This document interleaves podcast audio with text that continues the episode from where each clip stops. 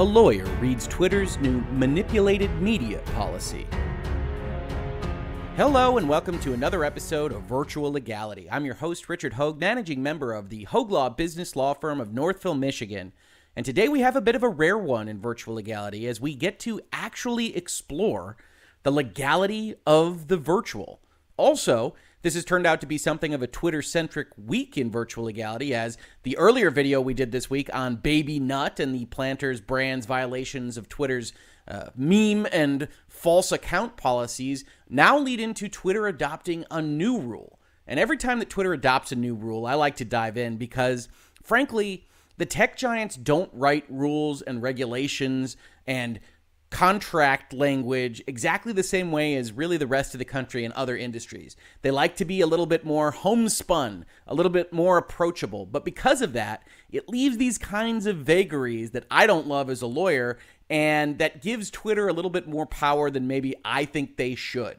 Now, before we dive into this rule, I want to give a disclaimer. If this is your first time in virtual legality, it's very important to understand that when we talk about terms and conditions, when we talk about contract language, we aren't talking about things that folks like Twitter or Facebook or Google aren't allowed to do. For the most part, these are private corporations running private services, and they are allowed to do what they want. This isn't a First Amendment issue, this isn't a due process issue. But in that same vein, it is also acceptable to comment on and criticize the way they adopt their own rules. Just like you don't have to love it when Electronic Arts puts loot boxes in your favorite video game, you don't have to love it when Twitter does something weird with its rules or bans somebody that you think is unfairly persecuted. Those kinds of things are absolutely ripe and, in my opinion, appropriate for commentary. So I'm going to have this video. I'm going to talk about a few ways in which I think the rule here are a little bit deficient uh, and also why I think it's probably necessary to start looking at these things. Now, what are these things? So we've got here a tweet in front of us from about 4 p.m., about four hours ago, from Twitter Safety that says, We know that some tweets include manipulated photos or videos that can cause people harm. Now, that in and of itself is a sentence loaded with kind of judgment, right? because we don't ordinarily think of videos or photos, even if they're manipulated, even if they're lies, really, as causing people harm. You know, they're not knives, they're not actual physical violence. But Twitter is probably right in a kind of broad schema that something that is manipulated could cause significant harm, right? We talk about slander and libel in the law. We talk about lies that can defame someone if you were to take a picture of me or someone else that's famous and put a chroma key in their background and put them in front of some kind of white supremacist rally and then put that out for the world to see as the truth, as the reality of the situation, you can see how something like that could cause what I would describe as reputational harm. So Twitter isn't completely coming from far afield on this. We are entering into an era where manipulation of media is something that can probably cause otherwise well intentioned, not white supremacy rally attending people actual reputational harm. Continuing with their statement here, they say, Today we're introducing a new rule and a label that will address this and give people more context around these tweets. And I've put on now, just for a second, they've got a 30 second video here that talks about what they are going to do. We're actually going to dive into the rule language. So this is just really a primer for what they are planning. But they're planning a label that says manipulated media. And then they're also planning to link you to Twitter moments and other kind of reputational sources that will explain how something was altered to give you a better understanding of the reality of the situation. You see here they've got the tagline, "We're making Twitter a safer place for conversations." Now, We've talked about it in virtual legality in the past, but one of the things that always pops up with Twitter and Google and Facebook and the like is a kind of who watches the watchers question. We're going to get into that.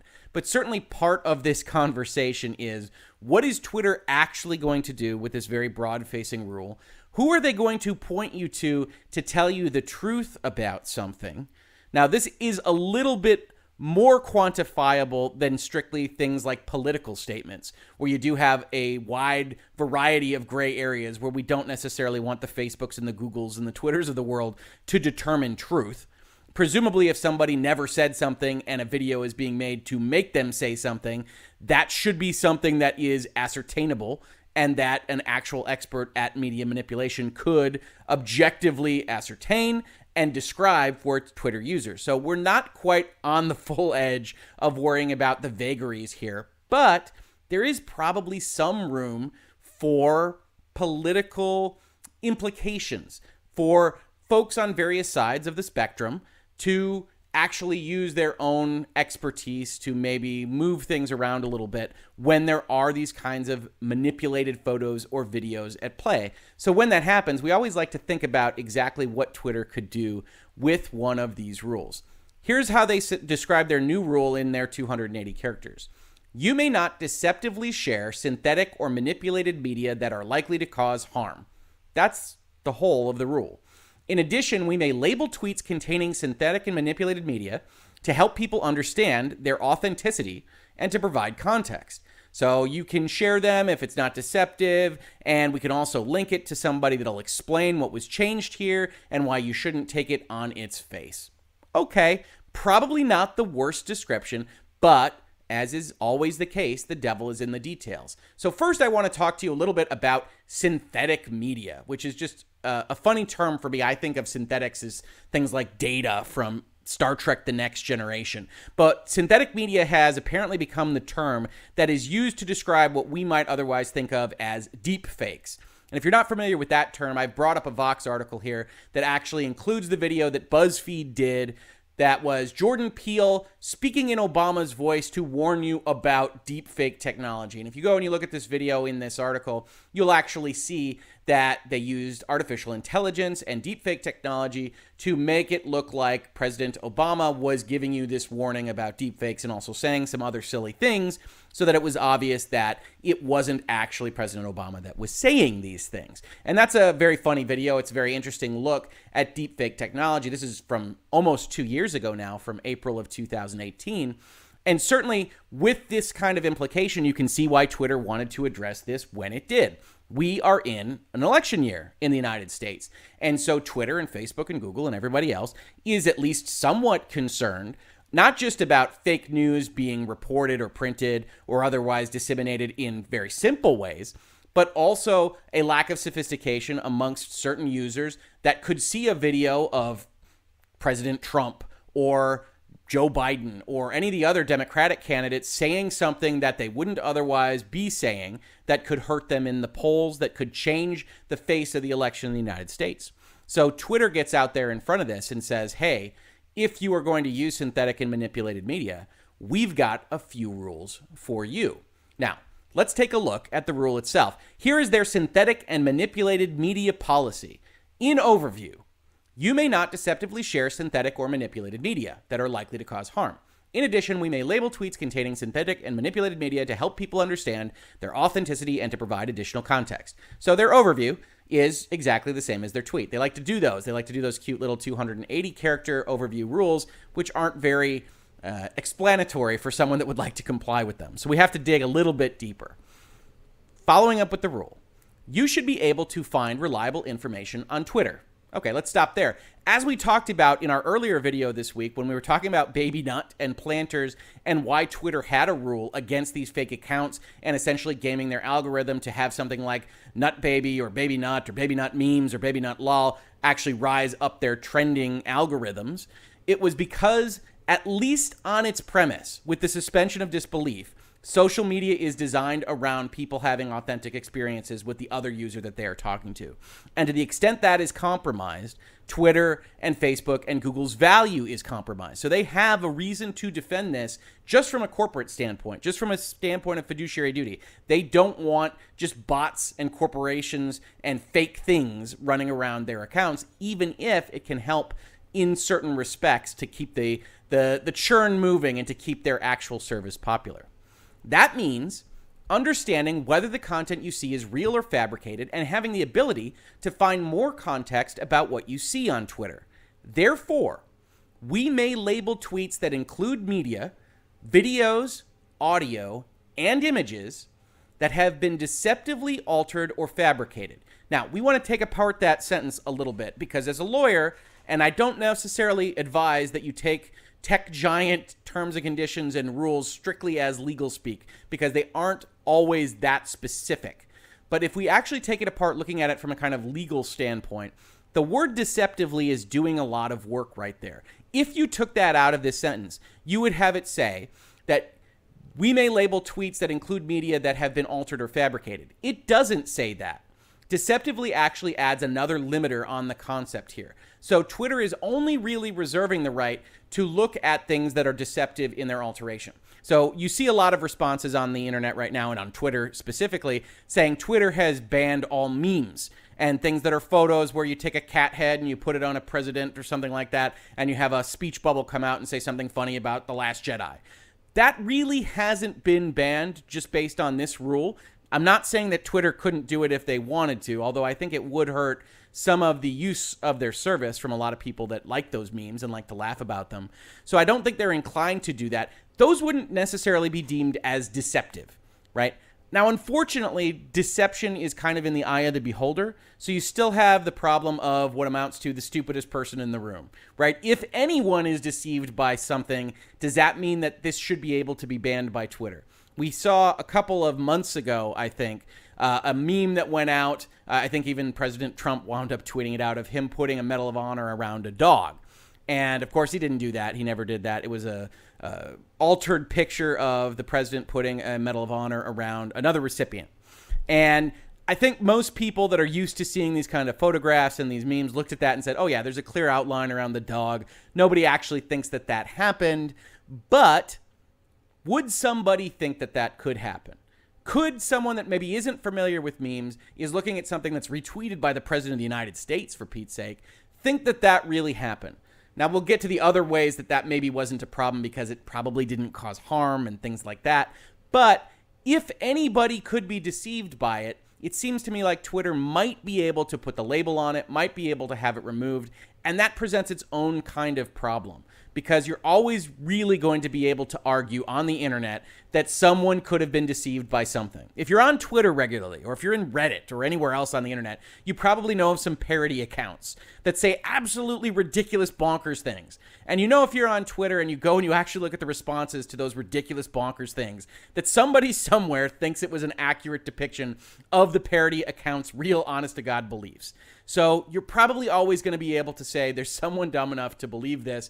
And if that is the case, it could be considered deceptively altered. And if that is the case, then Twitter might be reserving the right to remove it. So, as you can see, if you're a lawyer and you're looking at these kinds of rules, it's very easy to kind of go down the rabbit hole and try to think of the ways that a tech giant, a social media company like Twitter, could use them against you. And whenever you have this kind of broad authority to do whatever you want, if you can make this claim about any kind of alteration that it is deceptive, then maybe you start picking winners and losers. Maybe you start to get into those arguments where people look at Twitter and look at Facebook and look at the other social media companies askance. And we wind up doing another three videos on Section 230 and whether or not internet companies should be able to get limited liability for the stuff that is put on their service. It's a whole rabbit hole. I don't recommend it, and yet here we are in virtual legality. In addition, you may not share deceptively altered media on Twitter in ways that mislead or deceive people about the media's authenticity where threats to physical safety or other serious harm may result. So again, they kind of put four conditions in this sentence, right? But we can kind of break it apart a little bit. First, you've got a piece of deceptively altered media. You've met that condition. Then it says you're not allowed to share that in a way that could mislead or deceive people. Said another way, after we look at this whole rule, we'll see that Twitter basically says you can put something that's deceptively altered in a tweet, but if your tweet actually says, hey, look at this cool deep fake I did and how I made Obama say something about the rise of Skywalker, then that might be okay because it's clear just from the context of your tweet that this is a fake video. But you are prohibited as another user of Twitter to come in, take that video, and then say, wow, look what Obama said about the rise of Skywalker. That's where you violate it because it wasn't deceptive when it originally went up. It's deceptive in the new context in which you've placed it. However, that alone might not be enough to make Twitter mad at you because you see the final condition in this sentence where it says, where threats to physical safety or other serious harm may result. It is uh, probably not the case that President Obama's fake statement in support of the rise of Skywalker is going to cause anybody physical harm or other serious harm. So probably you're okay even doing that. Twitter is trying to have its cake and eat it too by looking like it's going to do something about these videos, but putting so many conditions on it that one could feel pretty safe about doing most things on the service, while simultaneously Twitter could look at it from the slightly different point of view and say, yes, we can remove it, we can label it, we can ban you, we can do what we want. We use the following criteria as we consider tweets and media for labeling or removal under this policy as part of our ongoing work to enforce our rules and ensure health, healthy and safe conversation on Twitter. Additional information is available below. We have to look at this chart, right? And it's a little bit small on your screen. So we've got another tab where it's significantly bigger. And if we look at this chart, there's a couple of interesting things that pop out. So in this chart, we've basically got a kind of three-prong test, what we might call a three-factor test in the law.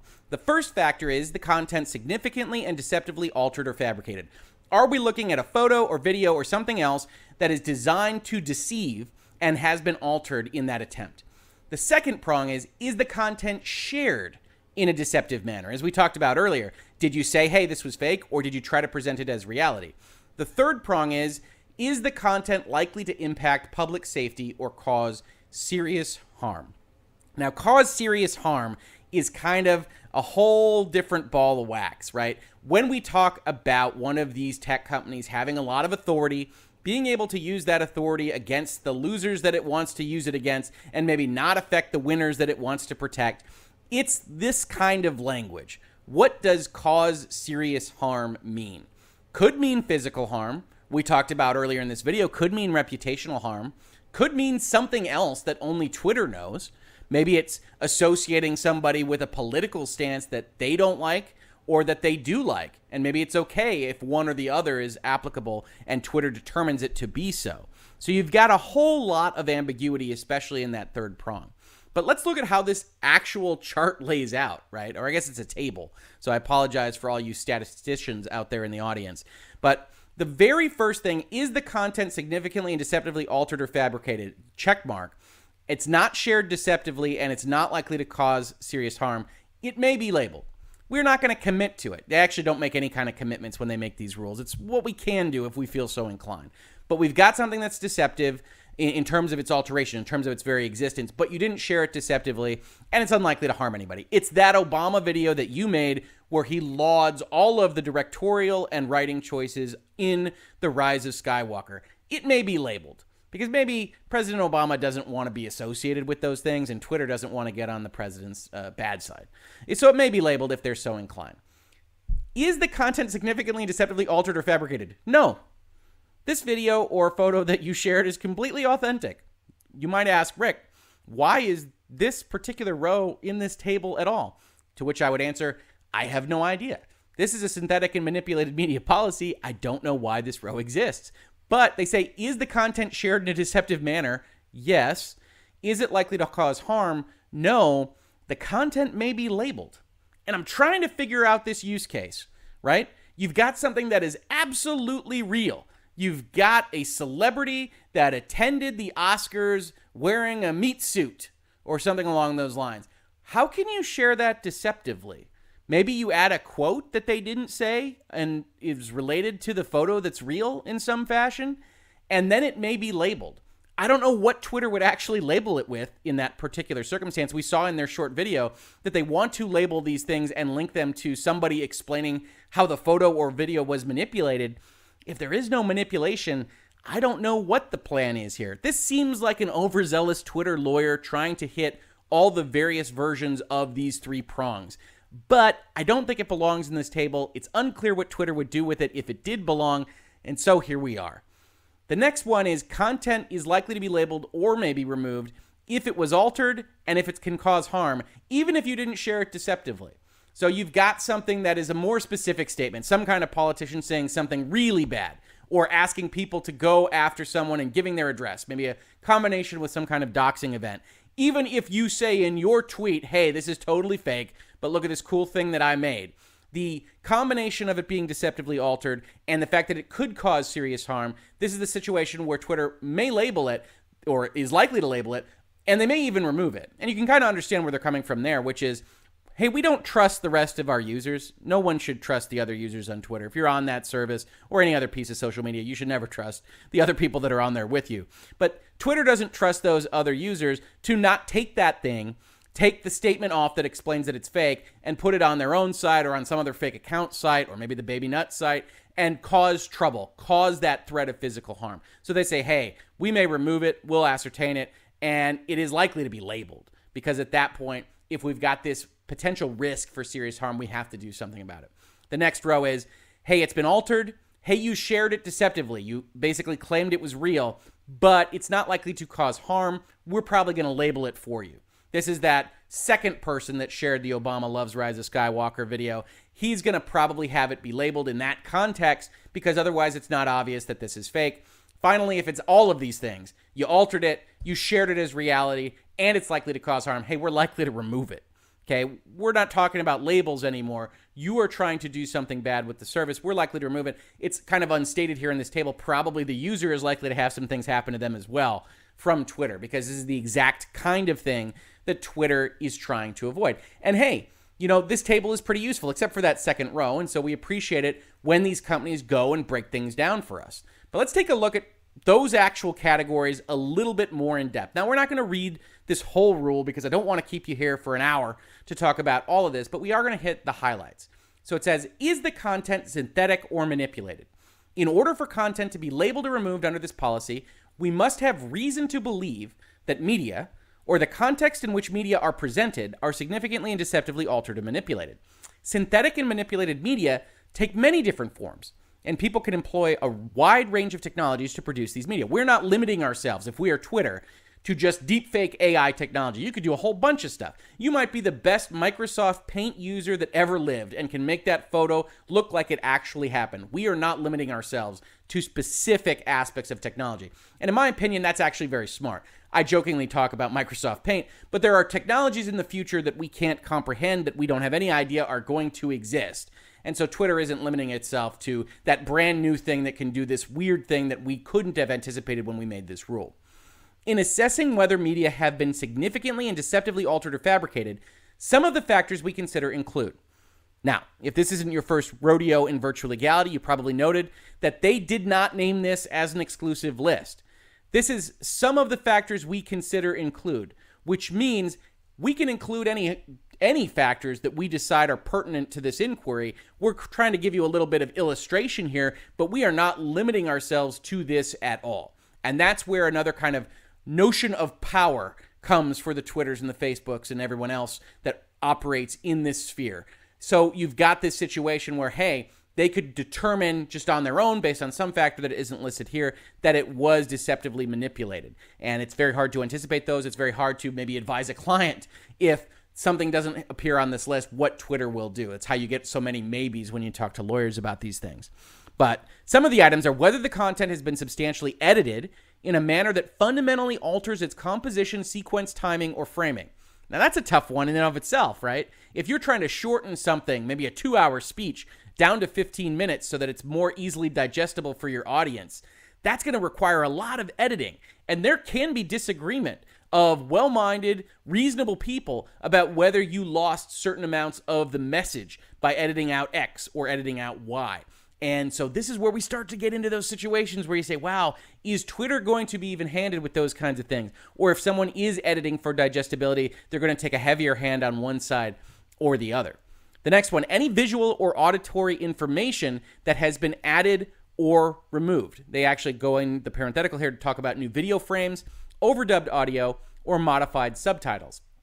In other words, the very things that you might add to give commentary on a speech or another video. And as we've talked about in virtual legality, one of the ways you get into a kind of fair use bucket of another person's video is to add that commentary, whether it's visual, whether it's audio. And so you start to get into situations here that says, okay, if Rick is talking about a video or talking over a video in virtual legality to hopefully give educational and informative legal context to that video.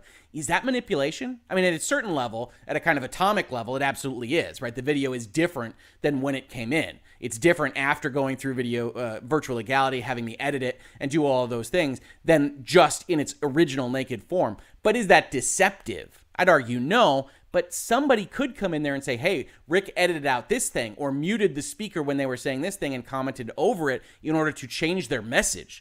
And does that cause harm? You know, those are the kinds of questions that could pop up here. And when it's written this broadly as a policy, those are the kinds of questions that I worry about. Finally, they've given us whether media depicting a real person has been fabricated or simulated. Obviously, as we talked about, Twitter is mostly aimed here at the President Obama deepfake or anybody else, the Democratic candidates, President Trump, whoever might be of import for an ongoing situation, in particular the US election, I think, here in 2020. So when they're talking about this, they are really concerned about a real person being faked. We are most likely to take action on more significant forms of alteration, such as wholly synthetic audio or visual uh, video, or content that has been doctored to change its meaning. Now, we talked about them having a broad kind of scope of their power for change its meaning, but I think giving them the benefit of the doubt on this sentence, you would say they are really worried about the things that never happened, that were never said, that are entirely faked. Doesn't mean they haven't reserved power to hit more things, and that's a, uh, in and of itself a concern. But it does mean that they are really aiming this thing at those deepfake videos. Subtler forms of manipulated media, such as isolative editing, omission of context, or presentation with false context, may be labeled or removed on a case by case basis. And therein lies the rub. Then we start to get into those issues where you've got Politicheck or Snopes or whomever making claims about something being changed in the editing, changed by context, presentation with false context. This is a lot of ambiguous power that Twitter has reserved for itself. And when you combine it with the fact that they want to link out to quote unquote reputable third party sources, this is where the conspiratorial minded among you start to say Twitter is aimed at X or aimed at Y and they're going to take us down and Section 230 should be rescinded, et cetera, et cetera. And in all honesty, I don't love all this extra power that they reserve for themselves. Obviously, I'm making a video about it. This isn't the kind of thing that I think these tech giants should do to engender goodwill amongst their user base, and yet it's what they do. This is now, what, month 14 of virtual legality, and we've done these terms and conditions deep dives for all of the tech giants in various respects. And they always do this. They always reserve this kind of ambiguous power on these ambiguous bases in order to be able to assert their authority when they need to. Uh, and, you know, if I were running the company, I couldn't necessarily blame them, except I do think if you kind of push on that far enough, you wind up losing the trust of your user base. I think Facebook has experienced that a little bit more than Twitter at this point. But if Twitter continues down this road, or if they use this power in a way that looks biased or that harms one group or another over another group or another, it might come back to haunt them a little bit. They finish this off by saying, We will not take action to label or remove media that have been edited in ways that do not fundamentally alter their meaning, such as retouched photos or color corrected videos. Who can complain about a color corrected video, right? But fundamentally alter their meaning is going to have a different a different understanding for Joe over there than it is for maybe the guy at Twitter that's interpreting what this probably political video is trying to say when it edited out the middle 20 minutes of this person's speech.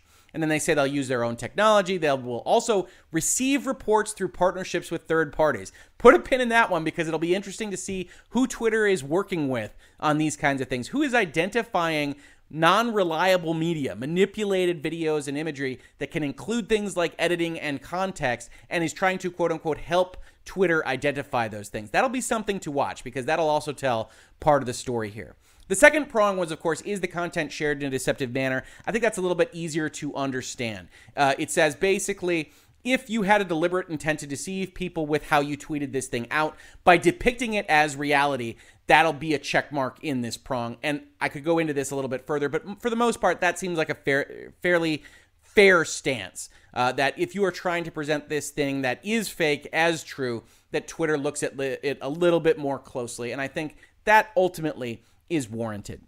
Is the content likely to impact public safety or cause serious harm?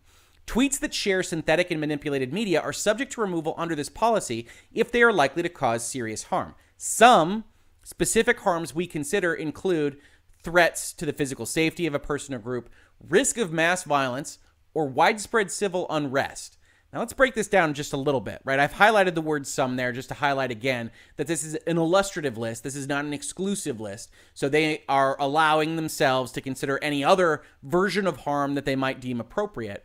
But think about how Twitter is used. Think about what Twitter does. And when we talk about widespread civil unrest, it's very easy to start thinking about things like Hong Kong or Venezuela or other areas in the world that have used Twitter and apps like Twitter to coordinate amongst themselves and to put video of what's happening and maybe to potentially edit that video and change the context of that video, maybe in a way that folks like China don't like or other areas of the world don't like. And it'll be interesting to see how Twitter responds to those kinds of concepts, whether we get into another Blizzard of Backlash type scenario where you've got China kind of imposing things on the NBA and on Blizzard that winds up with us in the United States discussing them. Because when we talk about widespread civil unrest, that doesn't rise to the level of a risk of mass violence, right? This is an or proposition. So it's admittedly, impliedly saying, hey, not just risks of mass violence, but widespread civil unrest that maybe don't rise to the level, level of a risk of mass violence, that that might be a harm that we could take away a video or a photo if we deemed that its context was inappropriate and that you uh, also presented that context as reality when we, Twitter, or the third party that's reporting to us disagree on the reality of that situation. You start to get into an area where you say, oh, well, I hope I have trust in the leadership of Twitter to not abuse some of this authority that is reserved for itself because the way you have written this, the way that Rick talked about it in virtual legality, suggests that you have an almost total authority to really do some bad stuff. Stuff that maybe a lot of United States citizens wouldn't like. And I don't want to say or suggest that Twitter will use that power that way because I don't know. But it has reserved the right to do so if it were so inclined. Finally, they say threats to the privacy or ability of a person or group to freely express themselves, such as stalking, targeted content that includes tropes, voter suppression, or intimidation. Wait, what did I say? Targeted content that includes tropes? Even I don't know what Twitter is getting at there.